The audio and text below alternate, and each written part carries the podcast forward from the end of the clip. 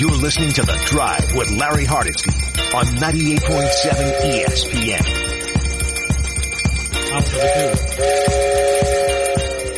Super Bowl Sunday edition of The Drive. Thank you for joining us. Along with Nikki and Kyrie. Yeah, you know what? This song, um, the BT Express, Here Comes the Express. They were jamming with this over a Giant Stadium when this young man hit the field. As a member of the New York Football Giants, he also had a cup of coffee with the Jets and ended, ended up his career with the Oakland Raiders. He is my former tag team partner from back in the day. He is the pride of Texas Tech University, Mr. Billy Taylor. Number 38 in your program, number one in your hearts. Hi, Billy. How are you, Larry? I'm doing good. How are you? I am outstanding. It's almost like a holiday. Yeah, yeah. especially for you. so, how proud of you? How proud are you to be a Texas uh, a Texas Tech Red Raider today? Well, I like that question because uh, uh, we had a reunion uh, l- uh, last week and then the week before from everybody from Texas Tech, and and uh, uh, Pat Mahomes called, and I was really shocked at that. And he was talking about how how a little bit worried he was because of the the type of team that San Francisco was. But you know, the the confidence that this young kid has is incredible, man. He really showed a leadership role. You know, he leads by example, and I and I am really proud. But you know, also Larry, you know, Baker Mayfield went to Texas Tech, and he was explaining that Baker Mayfield was ahead of Pat Mahomes, and then May, Mayfield got hurt, and then Mahomes took over, and then uh, Baker Mayfield transferred to Oklahoma. Mm-hmm. So Texas Yeah, you- Tech has got a big, big contingent of, uh, of of athletes that have come out of there. I'm really proud of them. I really am. I know you are. I know you are. And you wear that Red Raider hat proudly. Absolutely, my sweatshirt, my shoes, everything. I got red and black on. There you go. There you go. Billy, let's talk about the Super Bowl today. And I'm going to focus on the running backs because when you look at what the 49ers have been able to do, they've been able to dominate with the ground game. And yes, they pass the ball. There's no question about it, but they make Jimmy Garoppolo's life easier because they run the football so much that, I mean, think about this. In the past two playoff games, he, he- he's 17 of 27 for 63 yards and, and they've just rolled in these two games. Well, see, I think the thing about it, it's back to old school football. And I always thought, you know, people say, well, you know, we're in a new age of football, which we are, where they're throwing the ball and, you know, they're they're having a fast offense. But I think that if you want to uh, cut your percentages down, uh, keep the clock moving, keep the other offense off the field, you run the ball. Like I love the way Tennessee made it to the AFC Championship because Henry, you know, th- that's a big load. He reminded me of a little bit. I know I'm terrible, but of Eric Dickerson, the way you know he runs up straight up high, and then once he get out in the open field, he's gone. I think if you, I think if you polled every offensive lineman in the whole NFL and you asked them which would they do, run or pass, I guarantee about 85% of them say they'd rather run the ball because it, it wears a team's da- wears the team down. It allows you to dictate what's going on, and that's why I got to give Kyle Shanahan a lot of credit because you know he went to the Super Bowl, you know, with Atlanta, and they had a, a big lead on New England. They should have been the champions then. So mm-hmm. today may be his his chance to get back at people. So I'm kind of an- interested to see what happens on that one. How important is the running game, Billy, when you want to be able to win a championship game like today? I mean, I know, I know that people have different theories.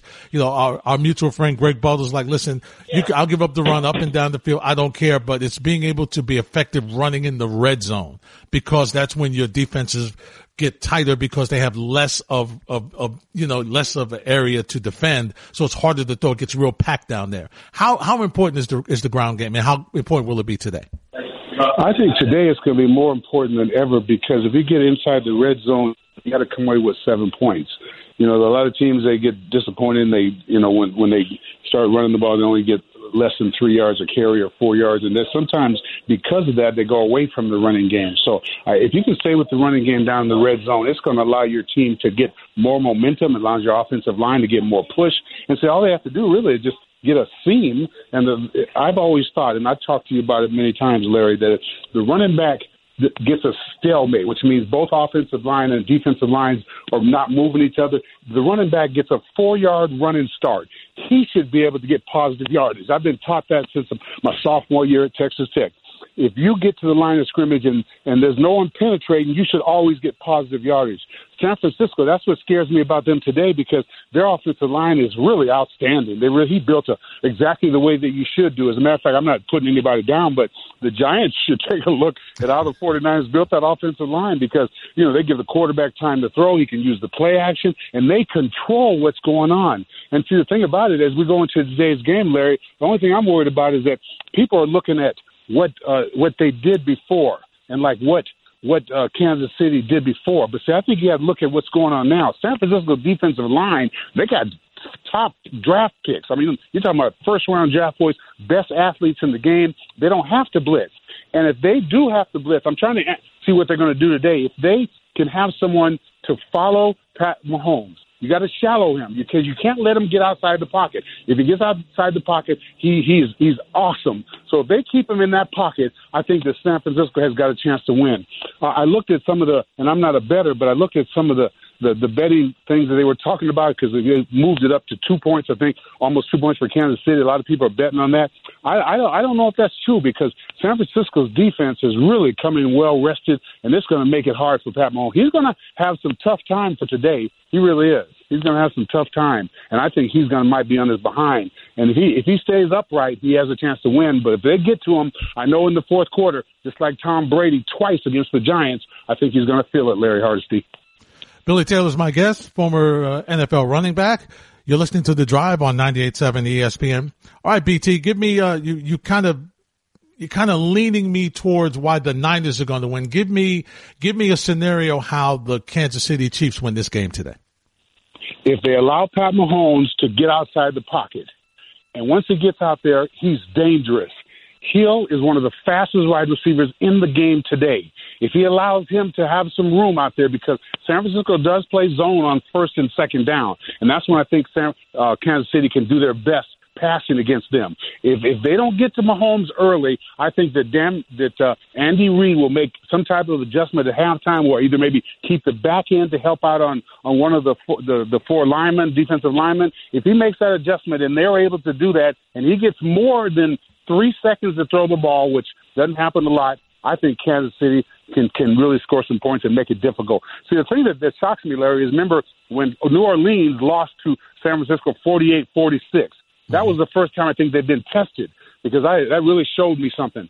So they can score points and they can do what they have to do to win. And good teams will do whatever they have to do. And I think San Francisco is the one team that can do other things to win the ball other than just run the ball. If, if the quarterback has got to make them win, I think he can do it. He showed me something. People say we hadn't done it. It's because he hadn't had to do it, Larry. And maybe today shows you that he is one of the top quarterbacks in the leagues because he showed me before uh, already what I've seen of him that he, he's he's legitimate, Larry. Even though people kind of say, well, when did he do it, or or, or when is he going to you know lead them back? He's done it. And as far as I'm concerned, he's done it. And I'm looking for just an, an even Steven game. And then if it goes to the third quarter and the game is in doubt, I've won, Larry Hardesty. Yeah, because that means you got a good game, right? That's what that means. It's not over at halftime. When you come back from watching J Lo and Shakira, you mean that means you got you got something to sit down to. and that might mess them up too, Larry, because they say the halftime show this year is the longest they've had in the history of the game. Yeah. Well, listen, that's more time. It's more time for the coaches to come get on that blackboard and do the and the whiteboard and do that uh, screening and, and making adjustments and stuff like that. And one of the callers uh, asked me earlier, BT, uh, who has the edge in from a coaching staff perspective in making adjustments. And as you and I both know, adjustments are the key to this game. Not even a question. I watched Parcells and Belichick do it for years.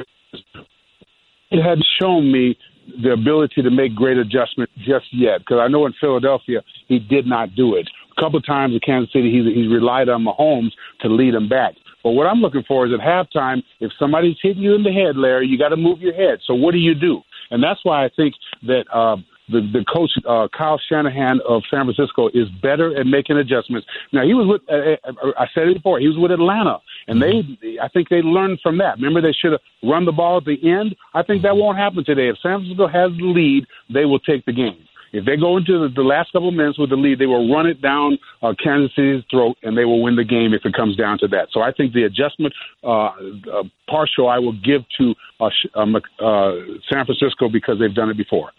you know, we focus a lot with, with both, both teams about the running game and about the wide receivers. But BT, this is one of the rare contests where you've got a really good battle at tight end. You've got George Kittle at the tight end of the Niners, and obviously Travis Kelce has been a phenomenal tight end for Kansas City. They're probably two of the best three or four tight ends in the game. They both their yards after the catch are outstanding, and I love it because it reminds me, Larry, of Mark Bavaro, what he did against the 49ers way back a long time ago with the Giants.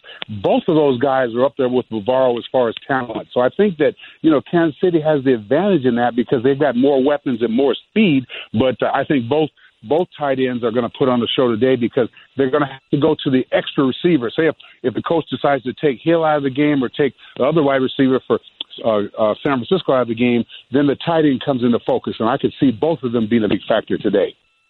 Richard Sherman and that secondary of the Niners. BT, if if they are able to, if, if they can't contain Patrick Mahomes, how tough is their job going to be this afternoon? Well, see, I, I think it's going to be tough either way because mm. you know if, if you allow them to dictate what's going on, they win the game. But see, the good thing about it, it's going to be a game of, of different things that go on through. I think even the first quarter, is just a fill out part of it, they're mm-hmm. both going to be a little bit nervous and stuff. So I think at the very beginning, you know, the first quarter, I'm not going to even count it because both teams are filling each other out. Probably the second quarter, I'll see each team settle down and then the game begins. And like I said, I, whichever team is able to show their will on their offensive line, because Kansas City's got to be able to keep that defense out, and San Francisco's got to, got to be able to push uh, uh, Kansas City out of the way to be able to gain yardage. So I'm just waiting to see what's going on in that one. And as soon as they, you know, they, as soon as I can see the second quarter, that will kind of give me an idea what's going on. Uh, a couple of other wild things other than the Super Bowl, Billy Taylor. Uh, when you look at the running backs right now in the National Football League, the Giants have a pretty good one in Saquon Barkley. How do you rate him as as far as the top running backs in the league? One of the best athletes I have ever seen. Mm. One of the best athletes I have ever seen. Uh, as a matter of fact, uh, I was shocked how big he was because you know I'm about six one, and let's say two fifteen. You know he's every bit of two twenty five to two thirty. Uh, they say he's four three something, but I really believe that he's about um, maybe four two something in, with a football uniform on. Mm. I think he is has the ability to surpass any running back except for maybe Barry Sanders. Mm-hmm. Barry Sanders is the is is my prototype who you got to judge by, and he's got that type of stuff. And when when um, he gets in the open field, he's gone. I mean, he really I, you know, like I said, I, when I was talking to him, I said something about what's your best forty. He he said that he did a four two five at Penn State one time, but he, he averaged about four three in the forty. But I think when in a football uniform, it's hard to measure people because you know Eric Dickerson, when once he turned the corner, he was gone. Mm. So you never know. But I think that he has a chance to be one of the best because he can do it all. The only thing he's got to improve on, as you know, Larry, is the blitz pickup because that's yeah. where he kind of lacks things. How tough is it? You you've been around Eli Manning throughout his career. How tough is it, and how strange is it to see the Giants going into the season next year without number ten on the center? It's got it's got to be weird. It's to be weird. Well, it's really something because you know I see people judge things all the time. I've been listening to Justin Tuck, and he was as a guaranteed Hall of Famer. I just think the way that he's conducted himself, the way that somebody plays 16 years and is there and accountable every single day, uh, I just think that you, it's going to be a while before someone else does that. Uh, I, I like Danny, Danny, I really do. I think he's going to be pretty good. He's got to learn to, you know, uh, handle the football and not turn it over. Because you and I have talked about it so many different times, Larry. If the quarterback – does not turn the ball over, you got a chance to win. Mm-hmm. And that's the same thing. I think that, you know, he, he's shown me something, and I think Eli helped him. Uh, when I talked to uh, Eli last week before the retirement, he had said that he had spent a lot of time with, with Danny. And I think that's exactly what they wanted because he's got a lot of Eli in him. He's cool under pressure. He doesn't get excited. And I think that's what Eli brings to the table. I hope that you know, for years and years and years, the Giants don't have a problem at quarterback because of Danny getting the learning experience from Eli. I'm an Eli fan, even though, you know, his record is even. I think it's like 116, 116 or something like that. He's a 500 quarterback. But mm-hmm. when you do stuff, he did it in the clutch, Larry, in New York and didn't miss a beat. I, I'm, I'm an Eli fan. Are you feeling better? Do you think running backs are going to get paid now because of the season that Derrick Henry's had and, and other players like that? Well, Larry, and and I got to be a little prejudiced. I no, you're not a little so prejudiced. you're not a little prejudiced. you're very prejudiced. But go ahead. See, okay, what a running back does for a team, he picks up the blitz. He goes out and catches the passes, picks up third down. He picks up the, the third and one. Uh, he helps out the offensive lineman. He has to kind of chip block on them. There are so many things that a running back has to do that the wide receivers don't do, that the tight ends don't do. I think the running back is a is a is a unusual position, and he's getting disrespected now because of certain things. I mean, I felt sorry for Bell for the Jets because he didn't get the holes that he had when he was at Pittsburgh, and he took more hits probably this year than he's probably taken in three years, you know, playing with the Pittsburgh Steelers. But he learned a lot too, and a running back has got to be always ready. I mean, you you cannot you know take on a hit without being ready. You got to worry about everybody trying to get you. You're talking about ten or eleven guys after you on one play as a running back, and you're talking about you want to underpay them. What's wrong with those people, Larry Hardesty? It's very Running simple. back. Their thinking is, I can get two or three running backs because one of them can't take the whole, whole whole load, so I can spend my money and disperse it over a series of running backs rather than just give a lot of money to one big running back who might get hurt.